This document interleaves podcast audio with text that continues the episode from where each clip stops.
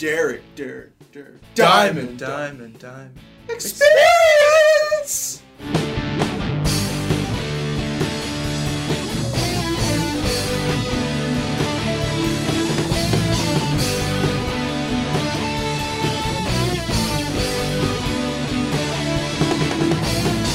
Hey, what's up, everybody? It is Monday, September 22nd, 2014, and this is the Derek Diamond Experience podcast. I am your host, Derek Diamond, and hopefully, you all had a fantastic weekend and that this podcast brings you some sort of entertainment on your Monday or whenever you may be listening. The first thing I'd like to do is give a special shout out and thank you to the Unicorn Wranglers, who I've had multiple times on this show, for giving me permission to use their song Twin Peaks as the new official theme song of this show. So every week now, you will be hearing the Unicorn Wranglers begin and end the show. So special thank you to Adam and Ian Waldron and Brendan Karnick for letting me use the song. It's great. Uh, excited for their upcoming album, uh, Murder Mystery Night, and it's it's going to be fun. It's going to be a really fun album to listen to.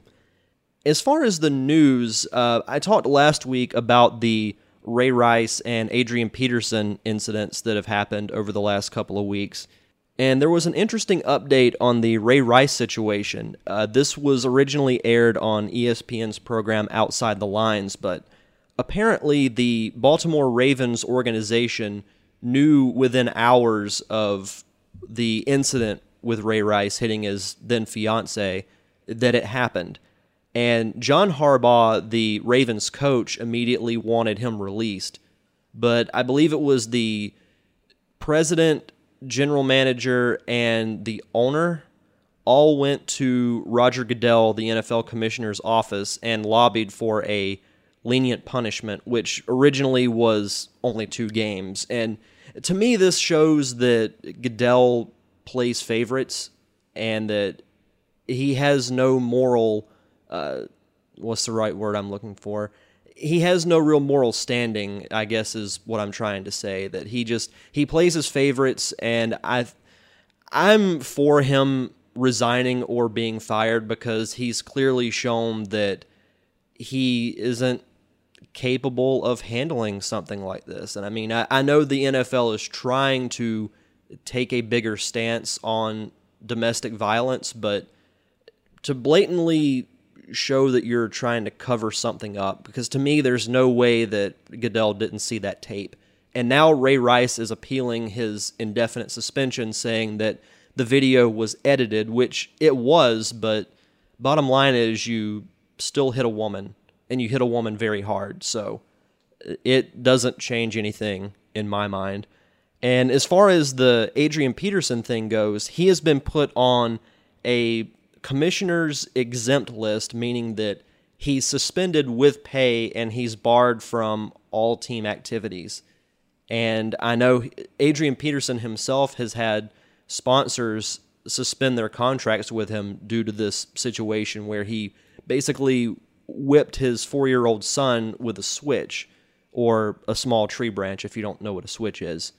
And it was to the point where he had marks on his legs his uh, his butt, his hands from trying to defend himself, and it was just it was bad. It was really bad. Like I, I'm I'm for uh, punishing kids because they have to kids have to learn that some things they do are wrong, but to do something like that is just it's taking it way way too far.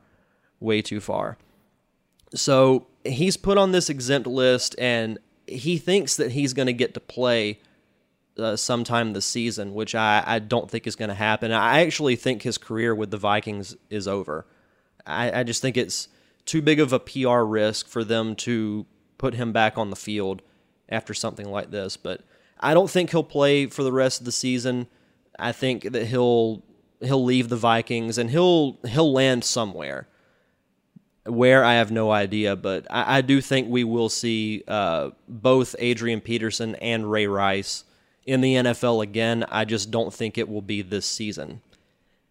But that's really about it as far as the uh, negative news goes. But some positive things. Uh, if you're a 90s kid, you got some breaking news last Monday that a popular soda, which I was a huge fan of back in the day, is back. And it's for those that may not have heard, uh, there was a popular soda back in the late 90s to early 2000s called Surge. It was basically Coca Cola's answer to Mountain Dew. And I remember it having kind of a, a mellow yellow taste to it. And it was really, really good. Uh, way too much sugar in it, obviously. And I believe I looked up the nutrition facts, and one can of Surge contains 20% of the daily amount of carbs you need. So that that's kind of funny to to look back on that. But um, I've ordered some. It's only available online through Amazon, and it was back ordered when I ordered it. Like it's actually not going to be in stock until the 27th, so I won't be getting it until early October. So I'll have my review of Surge uh, in a couple of weeks. But whenever I saw the logo Surge, and it, it's kind of funny how the the soda was brought back because there's been a petition online. I think it's called the Surge Movement or something like that, where these two guys have been lobbying for Surge to come back since it was discontinued back in 2001.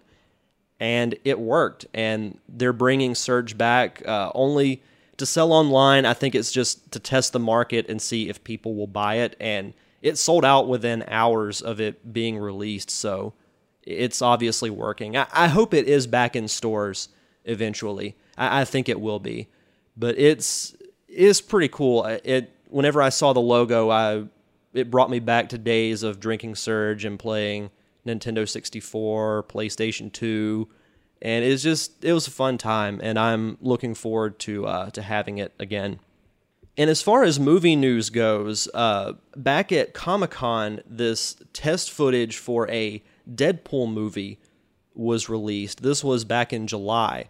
Uh, Deadpool is a Marvel Comics character who uh, wears a full body suit, full mask, uh, fights with guns, and he's his nickname is the Merc with a Mouth because he's always talking. And what's unique about him is he actually breaks the fourth wall, meaning that he acknowledges he's in a comic book and he actually talks to the audience.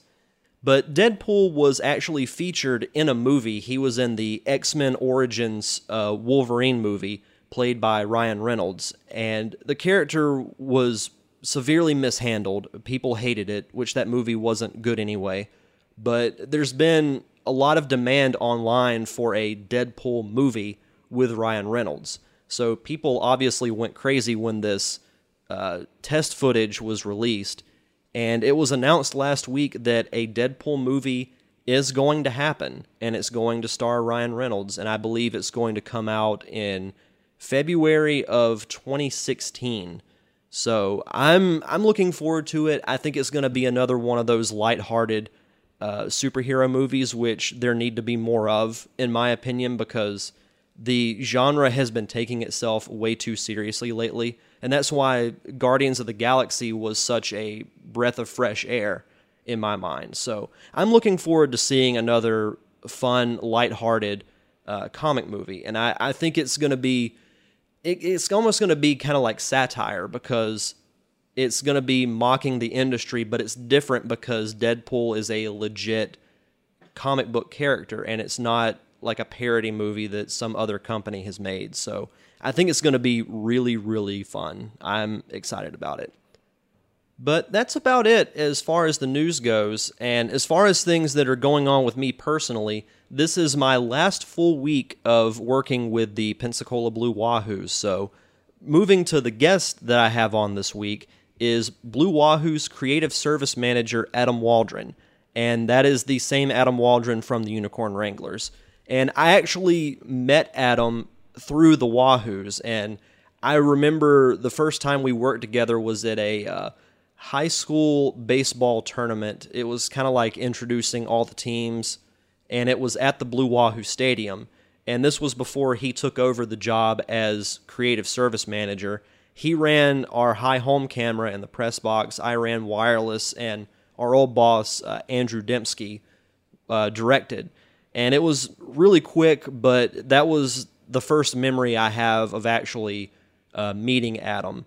And since then, we've gone on to, you know, we've worked really well together, and it's been a lot of fun uh, working with him at the Blue Wahoos. And in closing, before we move on to the interview, I would just like to personally thank Adam for all that he's done for me. It's been, like I said, it's been a blast working with him, not just with the Wahoos, but his band as well.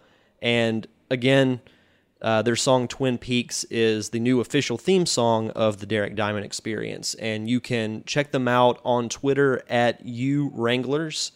And you can find them on Facebook as well at the Unicorn Wranglers. And I believe they have a website called unicornwranglers.com. And if that's not the exact address, you can Google Unicorn Wranglers and it's the first thing that pops up.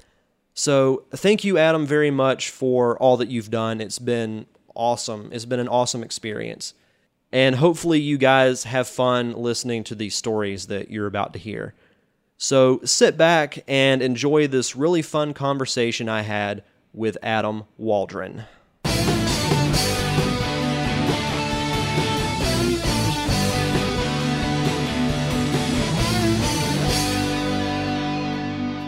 And we are back on the Derek Diamond Experience with my special guest this week, now for the fourth time, but not as a member of the Unicorn Wranglers this time. He is here as the creative service manager of the Pensacola Blue Wahoos, Mr. Adam Waldron. How you doing? I'm doing pretty good, Derek. Thank you for having me back on for the fourth time. Yeah, we're actually sitting here uh, at the stadium. Just finished our lunch break. Had some magnificent red velvet cheesecake. That that that that's been a long time coming. I mean, we've been eyeing the red velvet cheesecake for a solid six months now. Oh, absolutely. Was it everything you hoped for and more? Yes, it fit perfectly in with the with with with the nice Greek salad. You know, I, I got to give a plug out to the Shoreline. Mm-hmm. Got great great Greek salad, They do. and then you just throw the red velvet cheesecake right on top. It's delicious. Oh yeah, and it's like five minutes from here, so it's Oh, always yeah. been a. It's the perfect uh, perfect lunch spot for whenever we have a bunch going on here, and you only Yeah. have a few minutes for lunch, so you just go there, grab your salad, come back, eat here. Oh yeah, it's slammed. It's slammed, and you just oh yeah, hop on over there, grab a salad, get back. Oh, absolutely.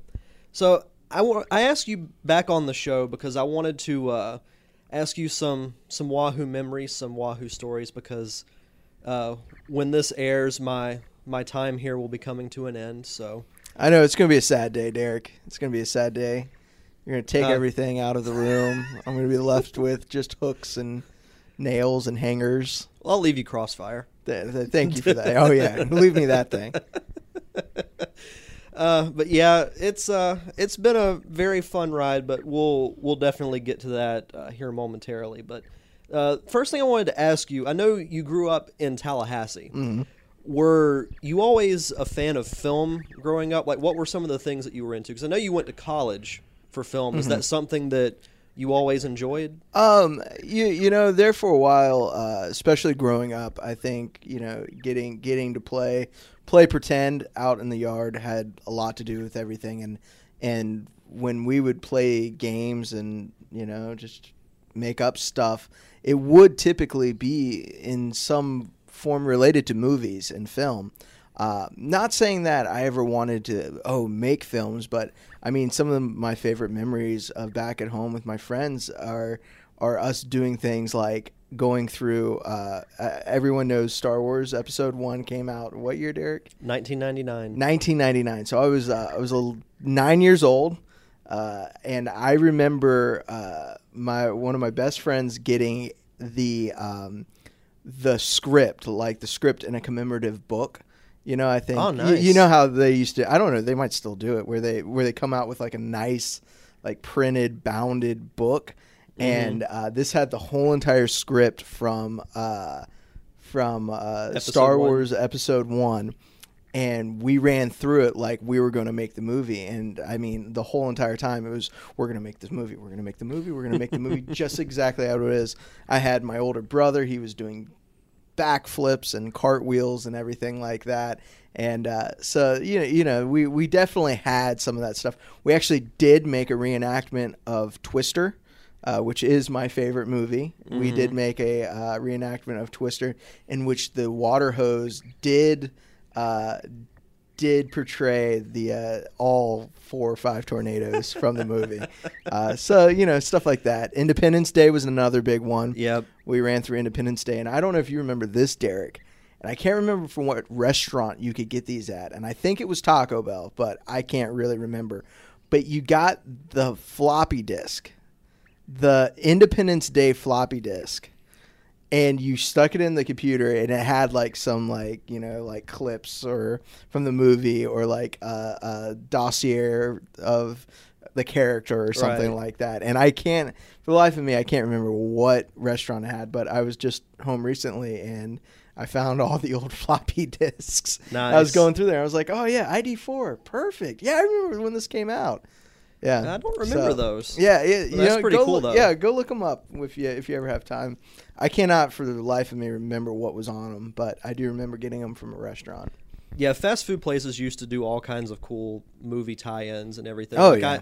I, I remember when the first Pokemon movie came out. Mm-hmm. I think it was Burger King had these four giant gold cards that you could get. One had uh, Pikachu, another had Yeah. Charizard, and I still have my Mewtwo one. I. I do have one also. I do not know what it is though, but I do remember. I remember having that. I don't Yeah. remember which one. and it came in the ball, was. and you yeah. open it, and it'd be Mhm. make for a nice little display. Well, funny enough, uh, another shameless plug for Taco Bell. Uh, I still have, and it's probably I have no idea if this is even a collector's item anymore. I still have the little Taco Bell dog Mhm. where you squeeze it and it says "Happy New Year's, amigos," and it was from the year. If it was from the millennium, from Mhm. the year 2000. That was Oh, like a cool. limited edition. You got it, and I got a. Me and my brother both got one uh, from the Taco Bell in Gainesville, coming back from my grandparents' house. Nice. So yeah, yeah, fun little thing. Whatever happened to that dog? I think it died. Oh, that's unfortunate. Yeah, it I really died, like and they kind of changed their, you know. Because that was a good marketing scheme Mhm. from back in the day. It's just one, it's one of those iconic commercials that you think of. Like if they ever do uh, like a top twenty-five or top fifty best commercials of all time, Taco Bell dog's got to be up there. It's got to be.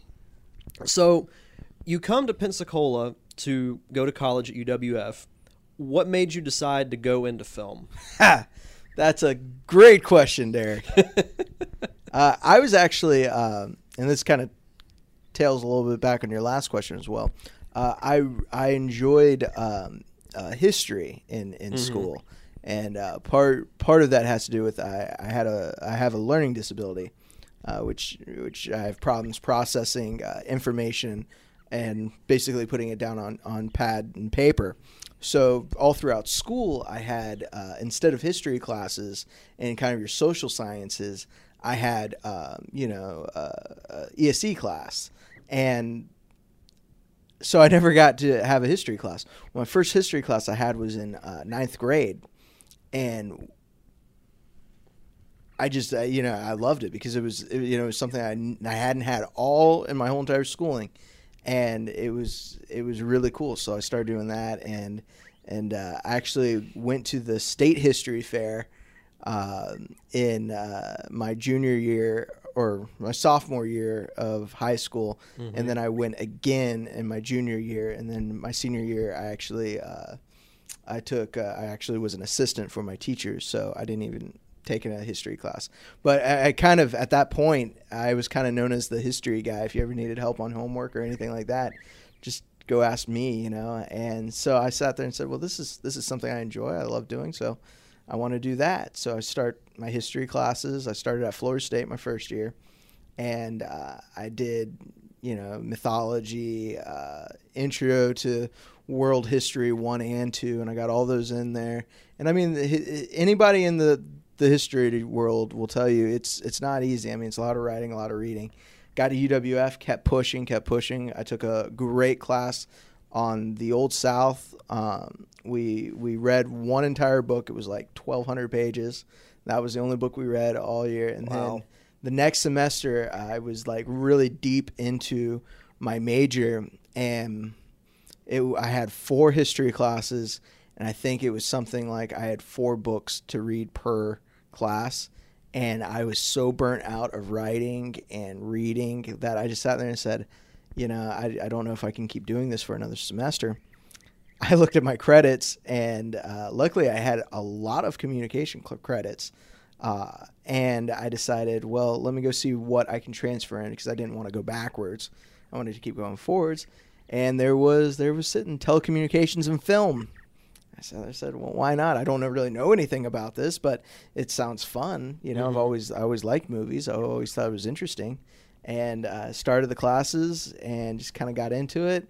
Picked it up pretty quickly. Uh, I still remember my first f- student film. I was really nervous, didn't really know what I was doing, but uh, learned a lot from from those, and that kind of set me down the path that I'm here right now. So, and I still do have like half a degree in history that every so often I'm just sit there and say, I could go, could I go back and finish up, you know, 15, 16, 15 16 hours? Mhm. Uh, but I don't, I don't know about that. Was there a specific type of history that you were interested in, or was it just history in general? Uh, I, I very I very much enjoyed uh, American history. World Mhm. history, always I thought thought was really soggy and you know very, you know you start with the monarchs and all that Yeah. stuff. It, it was very it wasn't very clean to me. Hi- American history came very clean to me, um, but uh, I really enjoyed Florida history because obviously that's that's where we live, you know, and it's got such a rich and diverse history, you know, as being uh, you know, one of the, the, the first settlements, and us actually being here in Pensacola being one of the first settlements in the New World, and um, you know, just kind of the the cool, uh, you know, Spanish, a- anything dealing with the Spanish typically has some type of, of flair to it, you know. Yeah. So Yeah, that is true. So, did you get the job here uh, at the Wahoos while you were still in college? Yeah, uh, I was uh, I was an intern actually. That's that's how I got started here. Uh, the stadium was opening up. The team was was moving downtown, and uh, I went to my advisor. I needed an internship. I had an option to either do an internship or radio production, and uh, my advisor strongly, strongly pushed me in the direction of internship. And to this day, I always tell everyone if you have the opportunity to do an internship, take that opportunity Yeah. because that's what's gonna that's what's gonna really help you learn. And uh, so I, I sat down in her office. She brought out some paperwork and said, "Here you go. Here's your paperwork to apply to uh, WEAR, the local TV station." And I was like, "Oh, oh, okay. Oh, okay. That's all right. I will flip." And so I was like, "Okay, okay. I I wasn't very interested in television production.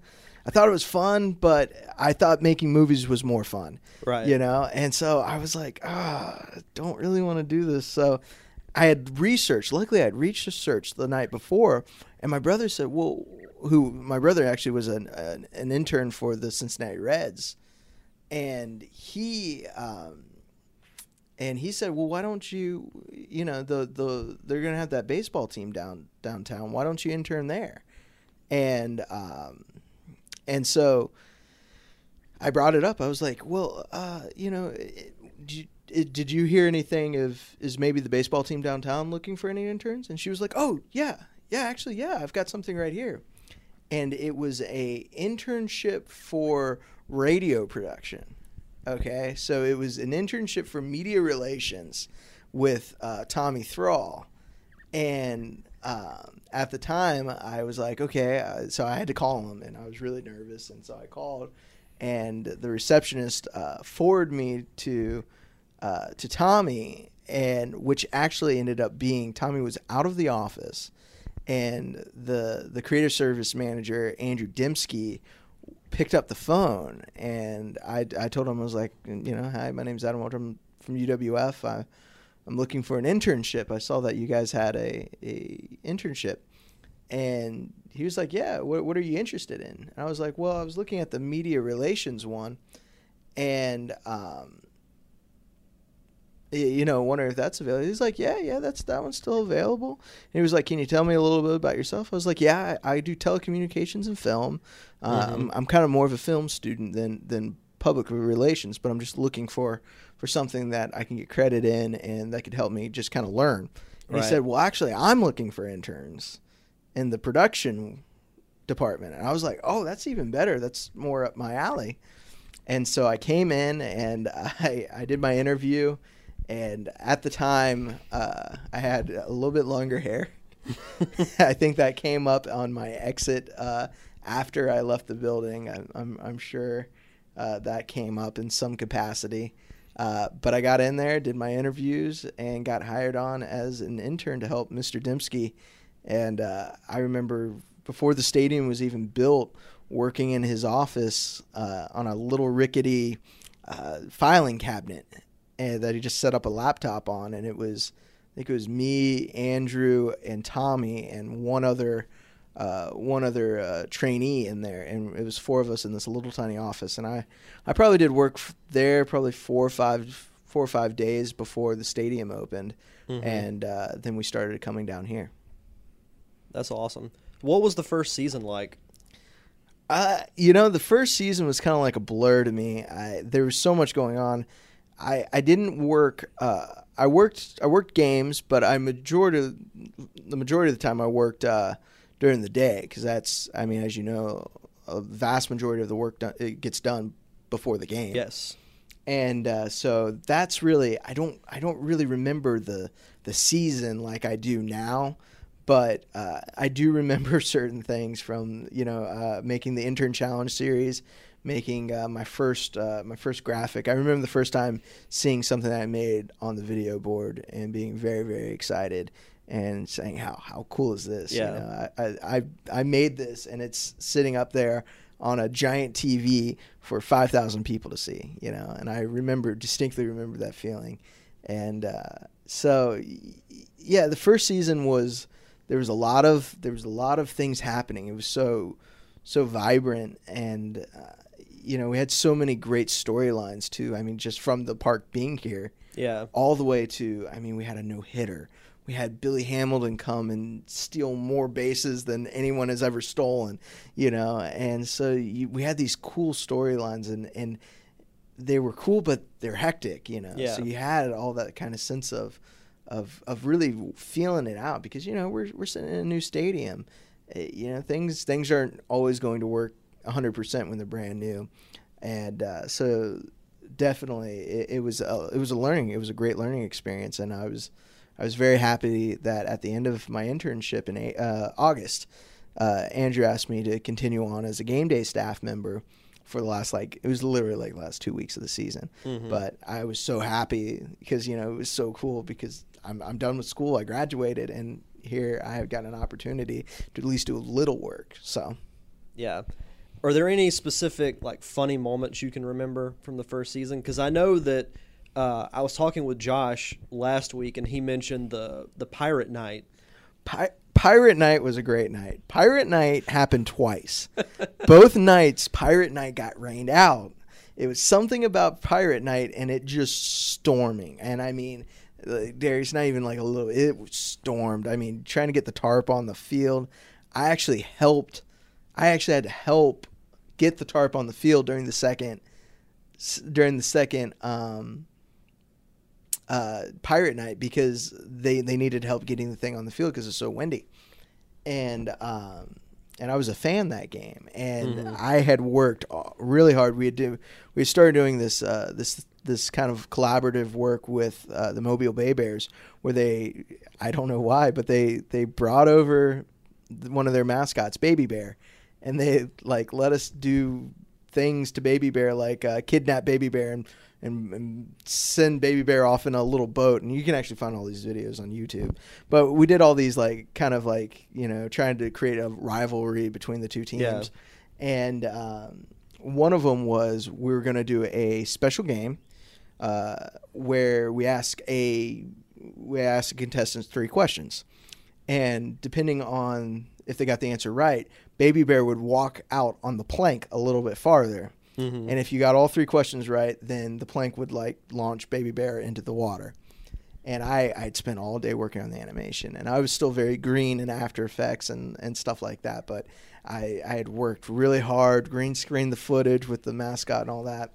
And the, this was the big game and the big moment, and it was going to be, you know, it, it was actually right before the rain delay, and I'm sitting down there just as a fan, you know, w- with my fiance, and then downtown Dave is up there, and he just starts telling pirate jokes, and I'm sitting there, and I keep saying, "Hey, why is he just telling pirate jokes? Isn't this supposed to be?" Isn't this supposed to be like like the the thing? And I, you know, I'm just kind of looking around. So I was like, well, whatever. I guess so. So Dave was up there telling pirate jokes for, for 90 seconds. So I go up and see Dembski a little bit later on, and Dembski's like, I have no idea what Dave was doing in that for that part. And uh, what actually ended up happening was the rain delay started, and um, the rain delay started, and I actually got to go be the contestant for the questions, and uh, uh, Mr. Joey Trincali is actually walking in the room right now with the subway. Yeah, Joey, you can sit here. It's all good. Yeah, just interrupt my story, Joey.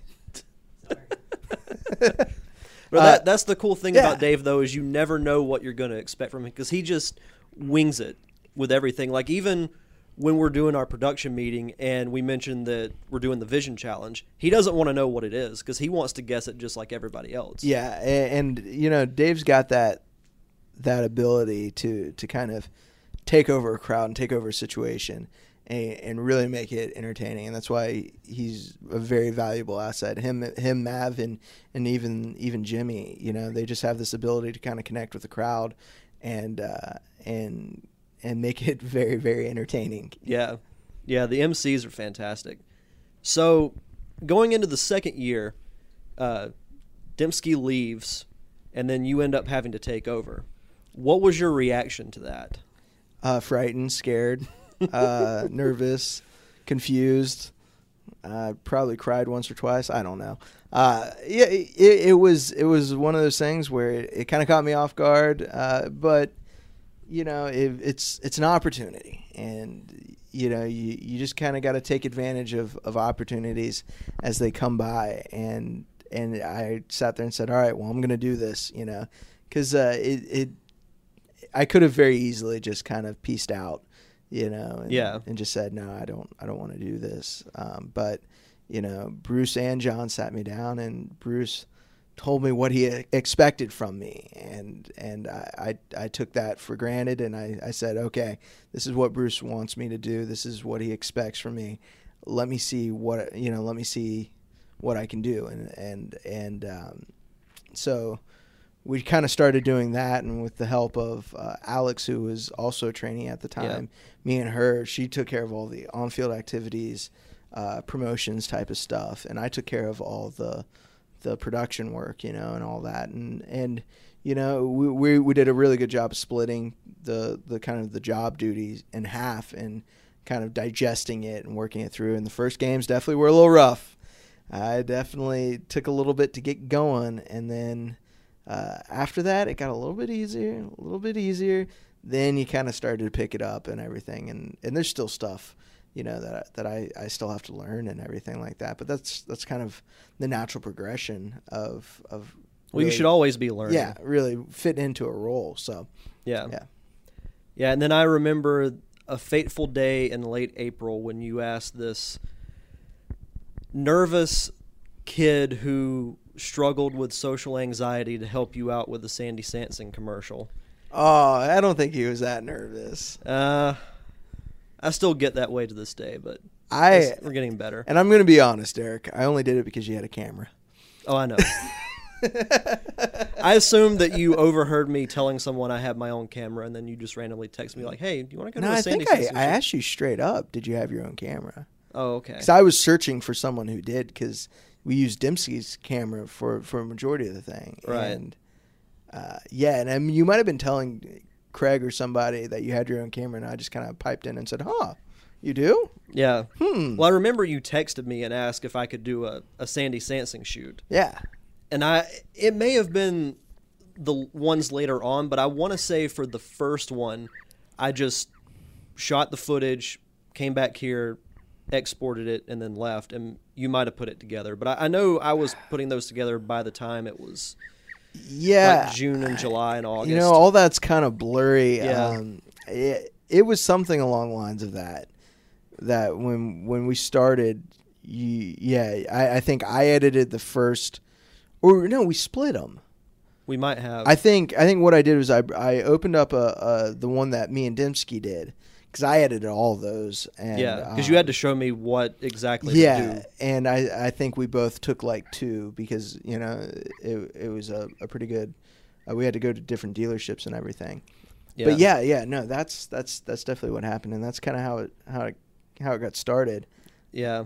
Which it- technically I wasn't an intern, but I felt like in a way I was because I, then I started coming in and I remember doing the chain reaction video, uh, yeah, all the intern challenges. yeah, the intern challenges were fun, Yeah.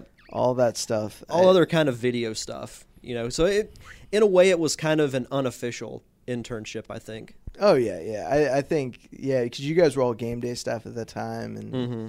and and you know having you guys come in and and and, and working and and doing some of that stuff definitely definitely helped. I know it helped me out. You know, kind Yeah. of kind of getting all that stuff together. So Yeah.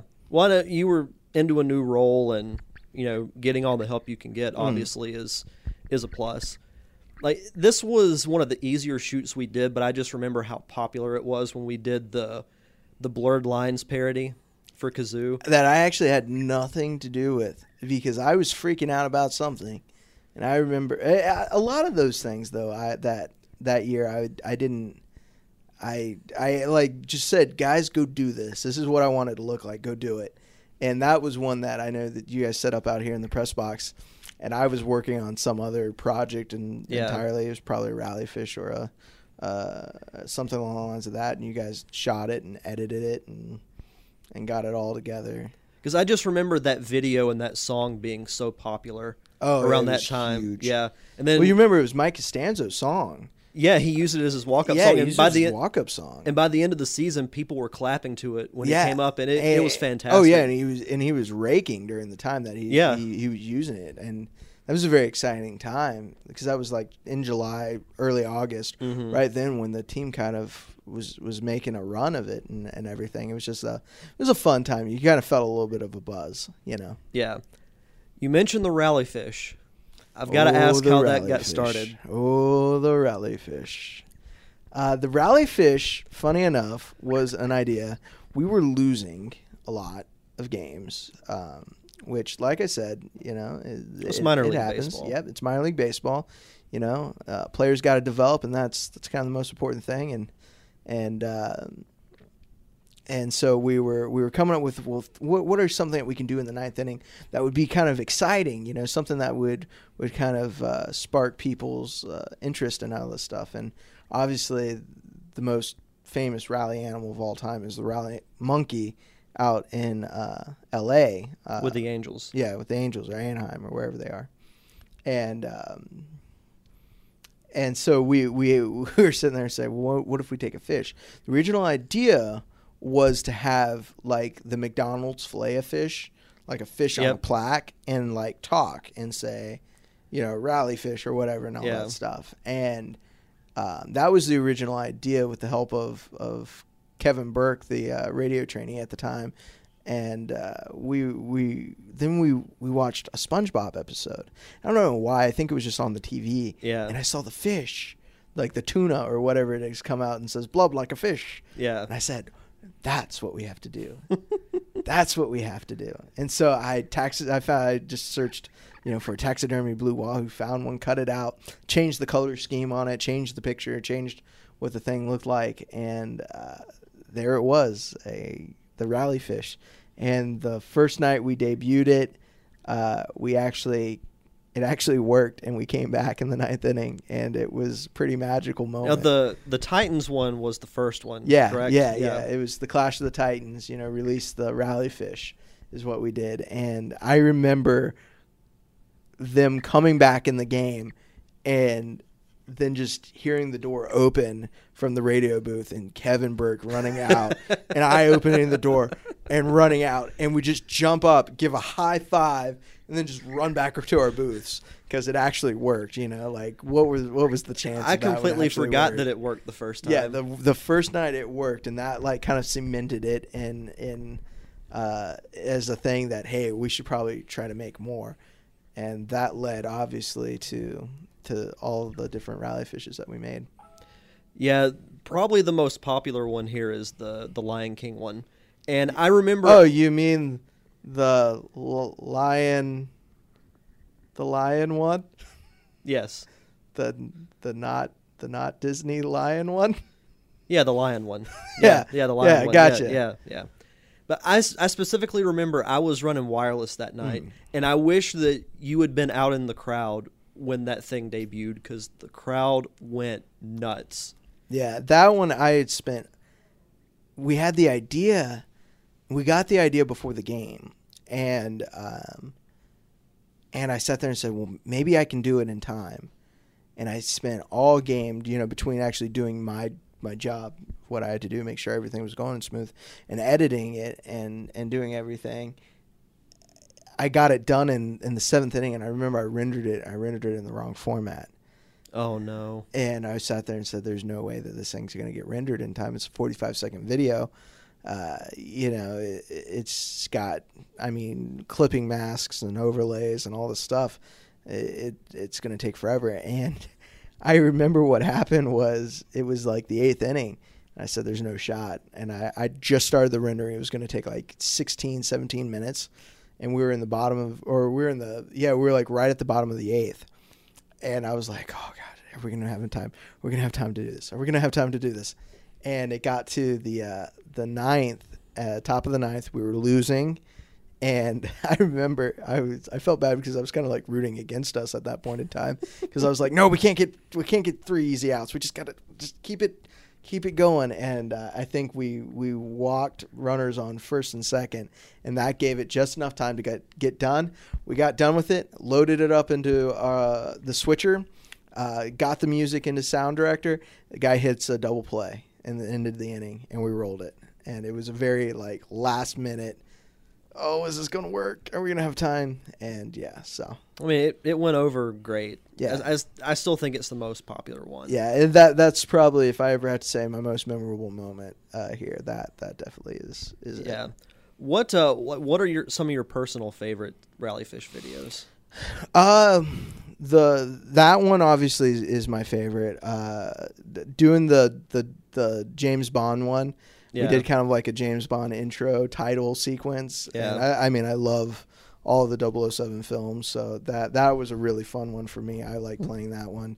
Uh, Batman was another good one, just a Yep, classic I like one. Batman. The little bat signal flips on, it's the fish, and um, uh, you, you know, there's just oh, there's so many good ones. I actually like the Ghostbuster one. Fans didn't like the Ghostbuster one, but I I really did enjoy the Ghostbuster one. Yeah. So yeah, uh, th- there, there's some good ones. And then obviously I had to pass the reins off to you. I knew you only got one in this year, but I, will- I it was a say, good one though. I must say you you're the only other person ever to make one of those. So take solace in the fact that, that I I gave you the I gave you the secret recipe. You know, You did. But that that was definitely a pretty good. The Power Rangers rally fish, I think that and being the voice of the rally fish will be my legacy. and here. that is what I was going to bring up. A lot of people don't know this, but Mr. Derek Diamond is the voice of the rally fish. If you come to a game and we are rallying, and you see. Uh, the fish swimming in a kelp forest, then pop up and go rally fish. That is the voice of Derek Diamond from the Derek Diamond Experience. that that's probably going to be my legacy Uh, at, at this place. be. Yeah, It's gotta be. for sure. So, the 2013 season ends. 2014 season is here. You get the full time job. Uh, you decide by some crazy notion to bring me on to be your trainee slash lackey, as I For like your to camera. myself. For the, for the camera and monitor and Creative Cloud and, and anything else. yeah, a lot of other equipment. A lot of The other things. whiteboard, Yeah, I did bring the small whiteboard. the Yeah, whiteboard, uh, just a lot of different uh, different things. yeah. And to say that we've spent a lot of time together since January would probably be an understatement. Yeah, I think I've spent more time with you, Derek, than I have with my fiance. yeah, That is I- very safe to say. yeah, I would say so. Between the the games, uh, I remember building up to the Reds game. We stayed here one night till like eight or nine o'clock at night. yeah, That was a long night because that was before I actually moved to Pensacola. So yeah. I still- that I know that, that I really was feeling bad. And remember, I did that event for you. Uh, that the kazoo appearance, yeah, because I had to be at a school at like seven o'clock in the morning, Yeah, and you- and you it was uh oh yeah over on Cervantes.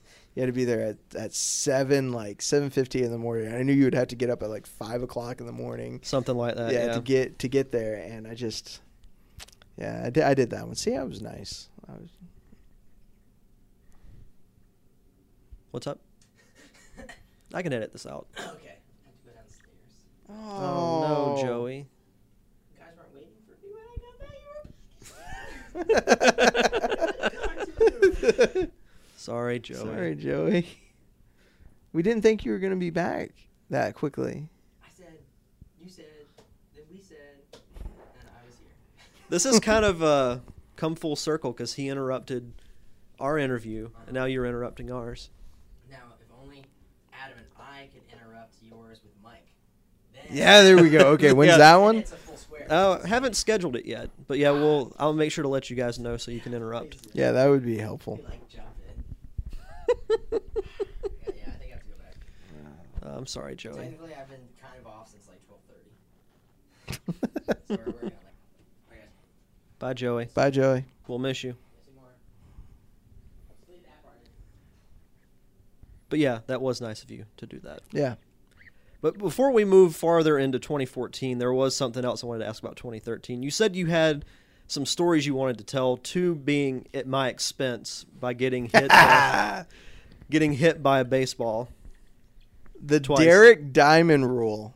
Uh, the rule in the Pensacola Blue Wahoo's production department that no camera operator can stand within the cone of danger behind the catcher during first ceremonial first pitches.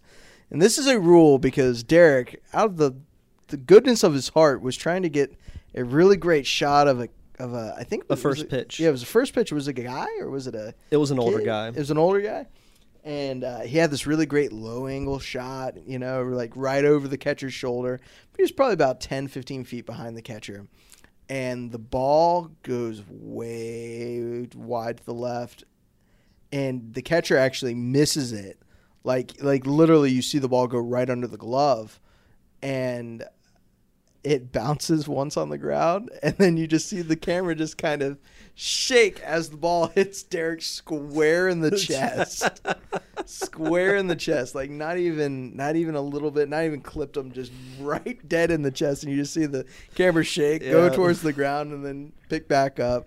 But you survived that one, and then the one in the dugout where it bounced off the wall, and I actually have video of this Yep. of it bouncing off the wall, then striking you on your The neck, side of the neck. Yeah. right below your ch- right like like right below the jaw, Yep. and uh, actually leaving lace marks, which I'm sure the chicks digged. I should have went to the bars that night. Yeah, you should have. Yeah. I've been like, yeah, I took a took a 98 mile per hour fastball in the neck. I'm perfectly fine.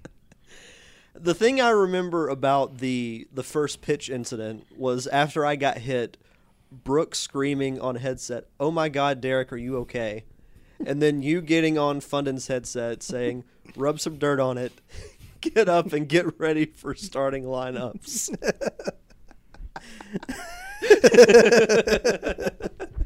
I'm Uh, not gonna say which I s- did. I'm, I'm not gonna say confirm nor deny any of that stuff. I'm just gonna Well- invoke the Fifth We'll, Amendment. we'll say you you allegedly Yeah. said that. Yes, with, with- please. With, no uh, with no proof. so back to uh, to 2014, this past season. Um, what was different about it compared to you know now you know you're going to be the guy in the press box as compared to kind of having it thrown on you with you having like a full off season to prepare. Yeah, well, you know, I it, it it definitely was tougher. I think it was tougher than just being thrown right in. Because uh, being thrown right in, everything's kind of set up for you. You know, you you don't have to go through. There's a lot I didn't know I had to do during the off season. A lot of learning uh, took place, and you know, and that's moving into this off season has created a, a lot of uh, you know positives so far in this off season is because I learned from my first off season what to do and what not to do. You know, and Mhm. how projects you know you know how to manage the projects and stuff like that and, and obviously it is uh, i am a little lonely up here all by myself even though i do love i do love being on the third floor it is a little lonely up here um, so just kind of being prepared for that type of stuff uh, being being prepared for for the projects getting your work done um, and and kind of having an idea of what we need to do in order to get ready for a season because i'd never fully prepped. I'd helped dembski uh, kind of get ready and and everything like that and he taught me a lot to to that I needed to get ready. But then you know uh, I kind of knew that stuff. I didn't know oh what do I have to do with all this new stuff? And and you know definitely learning curve. But once again you know I've I was coached up trained up um, and uh, that that definitely helped me kind of grasp it and and I'm looking definitely to learn from from some things that we did this year uh, to get better for next year. hmm Yeah, I I remember starting. There was a lot more to do than than even I had realized. Like, 'cause I didn't Yeah. even think about that we make all the print media as well, Yeah. like the ticket book, the group Print brochures. media hops up like it is, it is so sneaky. It it's you know you you sit there and think oh it takes a while to edit a video. Well, try a brochure with Yeah, information from you know three or four different departments you know that that takes that takes some time to re- and it takes some serious concentration to make sure you get everything right and you know Mhm. you get all the information on there you know doing those designs then i mean rendering them typically you know getting them in a format in which the printer enjoys i mean we all know yeah. how hard that is and that's all i'm saying on it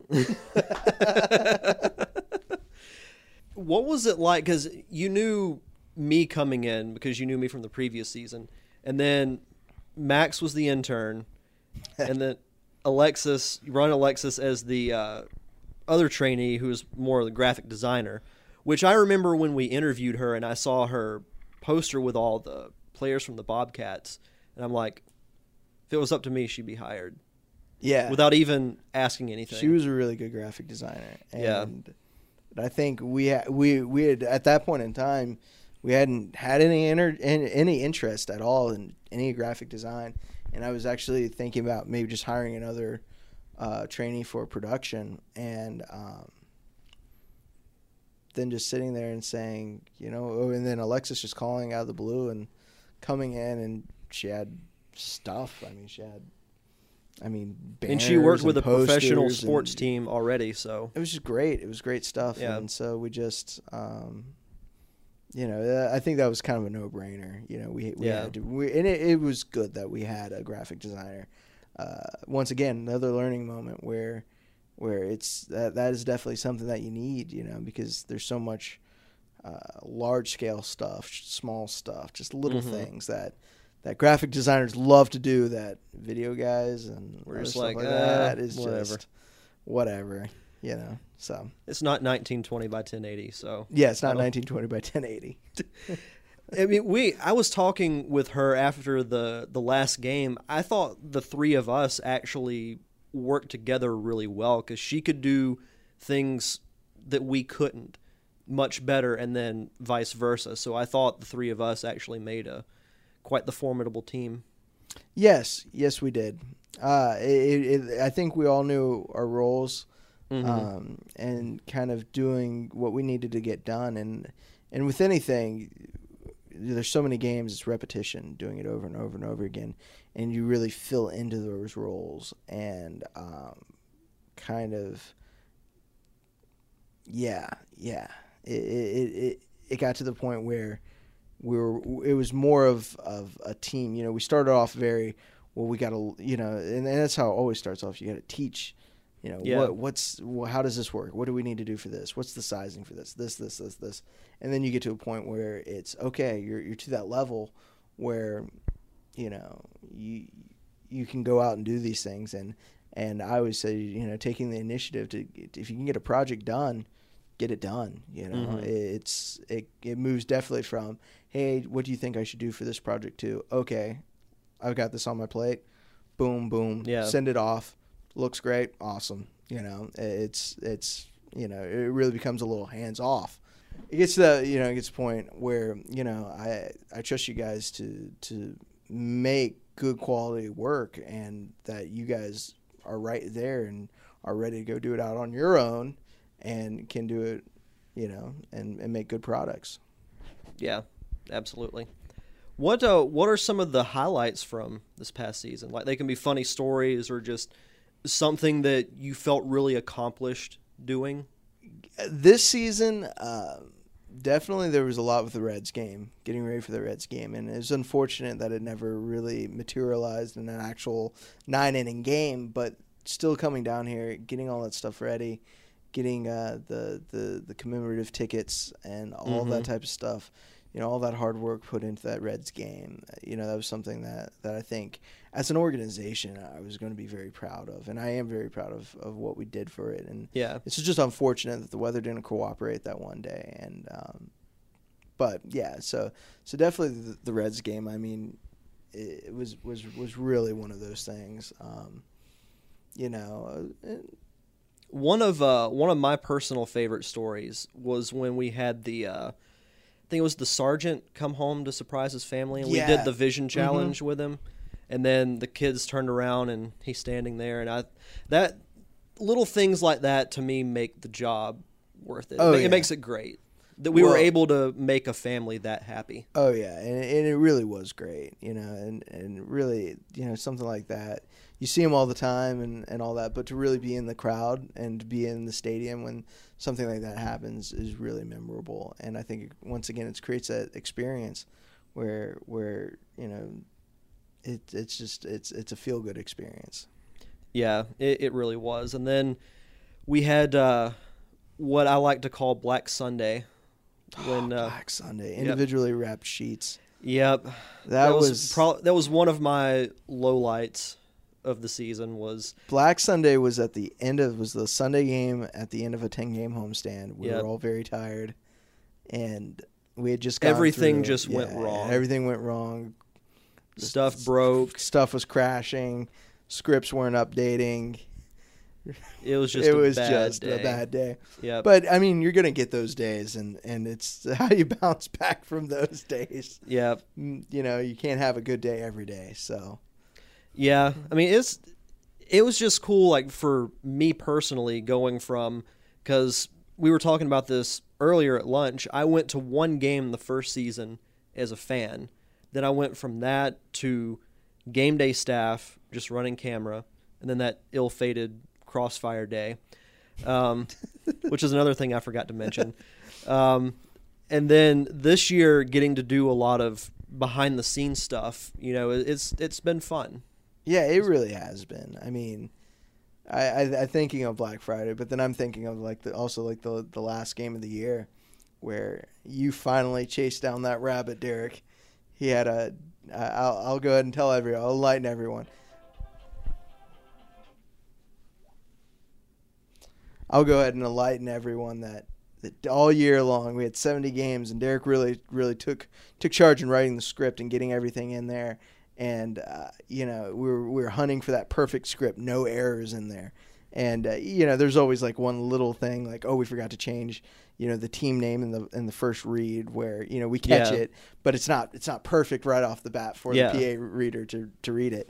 And the last game of the year, I finally did it. finally did it. It was a perfect script, and we didn't have to make a single Yep. change all night, and it was glorious. Only took 70 games, but Only hey, took seventy games, but hey, in the I'll in take the zeroth, one. yeah, in the in the zero hour, you're able to get it done. So that is that is very very true. But uh, do you have any hopes for anything you'd like to do for next season that you have churning in that head of yours? Uh, next season, uh, obviously, you know, I'm, I'm right now. I'm kind of decompressing and kind of digesting what happened this last season. Uh, next season, you know, it's it's, it's going to be another fun and ex- uh, and an exciting experience. And uh, you know, I never quite some of the best ideas. Just They kind of just happen. Yeah, they just happen. Yeah. And uh, so, uh, you know, we got a few things planned for, for next season. Hopefully, some fun theme nights and some some different contests and stuff like that. But uh, yeah, we'll we'll just have to see. You'll have to come out to a game to to kind of find out.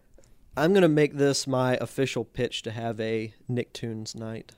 Nicktoons night. Okay, I can do that. I, I will I will bite on that. You want some surge with it? Oh, Surge is back. I I'm- couldn't do that. I yeah, do yeah. You do like a double dare knockoff. There's actually, I think, a team that did Double Dare Night or did Yeah. something like that. Yeah, and it was really cool. And well, we even us last year we had at one point in time we did Legends of Kazoo's Hidden Temple. That was a Oh, fun that little thing that we did. fun. Like I think we did it three times pregame. It was fun for. the Oh, that was so do. hectic to shoot because Oh, I had to so chase those contestants down, but it was fun. But what what were some of your favorite theme nights we did from this past year? Uh, Lego Night, definitely. Lego Night was one of those really fun nights. Uh, we had the guy through created a Lego baseball, through, and that was that was his first pitch ball. And um, we did Anchorman Night, which we had the anchors from WEAR, WSRE, uh, the, the the Fox station over in Mobile, uh, ESPN Radio. I think They made that some. night fantastic. Oh yeah, it was cool to actually have some like legitimate anchors participating Yeah. in all these games, um, and uh, yeah, so so you know you had those. Um, uh, man, I'm oh uh, daddy daughter date night was actually a, a fun one. That was a you really know, successful one, yeah. it was like princess night where where we got we had princesses in the ballpark. We had you know all these little girls came out in their princess costumes and. You know, it was just a, one of those really fun nights. We had fun competitions. We had they we had them chase a prince. We had one of our uh, one of our flight squad members dress up like a prince and chase Mm-hmm. chase him across the uh, across the field for the roach run and everything. So you know that that was another really fun fun theme night. Yeah, one of my personal favorites. I loved all of those, but I thought WWE night was underrated because WWE E night. I forgot about that one actually. Yeah, that was another great one. I know that you know having the Uso brothers. They were they were so fun. yeah, you could tell you know? they had a blast being Yeah, here, and they so were fun. they worked the crowd great. Yeah, it, it that was that was, and I I know it rained a little bit before, and um, you know so but luckily it cleared up, and and I think we had a pretty pretty awesome night. We did headshots styled to that With the Hulk Hogan yeah, and the Usos, and all yeah. that. So Yeah, it was. Uh, I mean, I'm kind of biased because I'm a wrestling fan, but it was it was still fun, like to see the guests or whatever you want to call them be legitimately happy that they're there. Yeah. that they work the crowd, they get the crowd into it, and it's it was just great. Oh, yeah. I had a lot of fun doing it.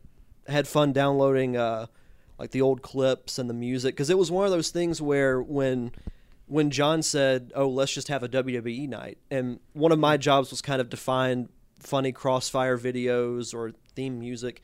You know, since I've I've watched it since the late '90s, Oh, so yeah. I, I knew instantly what to get.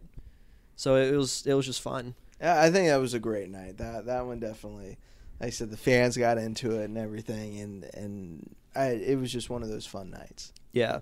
And it to me it seemed like from season 2 to season 3 the staff that we had was a lot better. Now I can't speak much for season 2 because I was on the field a lot running camera, but being up in the press box, like I, I thought I think we have a very very good staff that's honestly kind of underrated in the greater scheme of things. Yeah, they. You know, I got to give it to my staff. Um, our department's only as strong as our staff that we put out there, and uh, you know, I got to give it to every single one of them. Uh, they're just they're they're professional. They they they legitimately care about our product, care about what we're doing, and a lot of them, this is just a little part-time job that they just do and they have full-time jobs and they just do it because they it's fun and it's it's an exciting you know environment and everything like that that this isn't even their job you know they're they've got a full-time job that they're doing and they're coming here and spending six ex four to six extra hours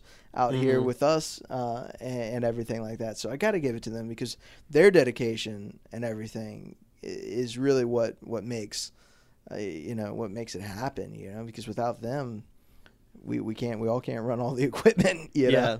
we, we definitely need them and they worked really hard and they're they really are we had the we had the best crew uh, this past year out of out of all the crews this this was by far the best crew Yeah, absolutely. I would totally agree with that. But uh, I guess in closing, because we've actually been going for about an hour. Oh yeah, it's time to get back to work, right? Yeah. So, in closing, I just want to say thank you for the opportunity. It's been a lot of fun. Derek, if it wasn't for you and it wasn't for uh, Alexis and all that, this year probably would have been a whole lot different. And you know, thank you guys for all the the hard work that you put in and, and everything. And I think we we still got some fun times up ahead. So Yep. All right. Thanks, Adam. thank you, Derek.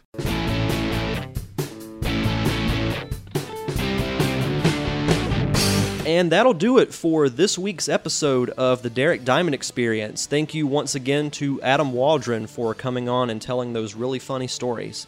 And next week, I will be welcoming WEAR Channel 3 weatherman and fellow podcaster Christian Garman to the show, so you'll definitely want to tune in for that. And don't forget, you can follow the show on Twitter at DDiamondEXP, like us on Facebook at The Derek Diamond Experience, and you can follow me personally on Twitter at Derek underscore Diamond. And that'll do it. See you guys next week on Monday, September 29th.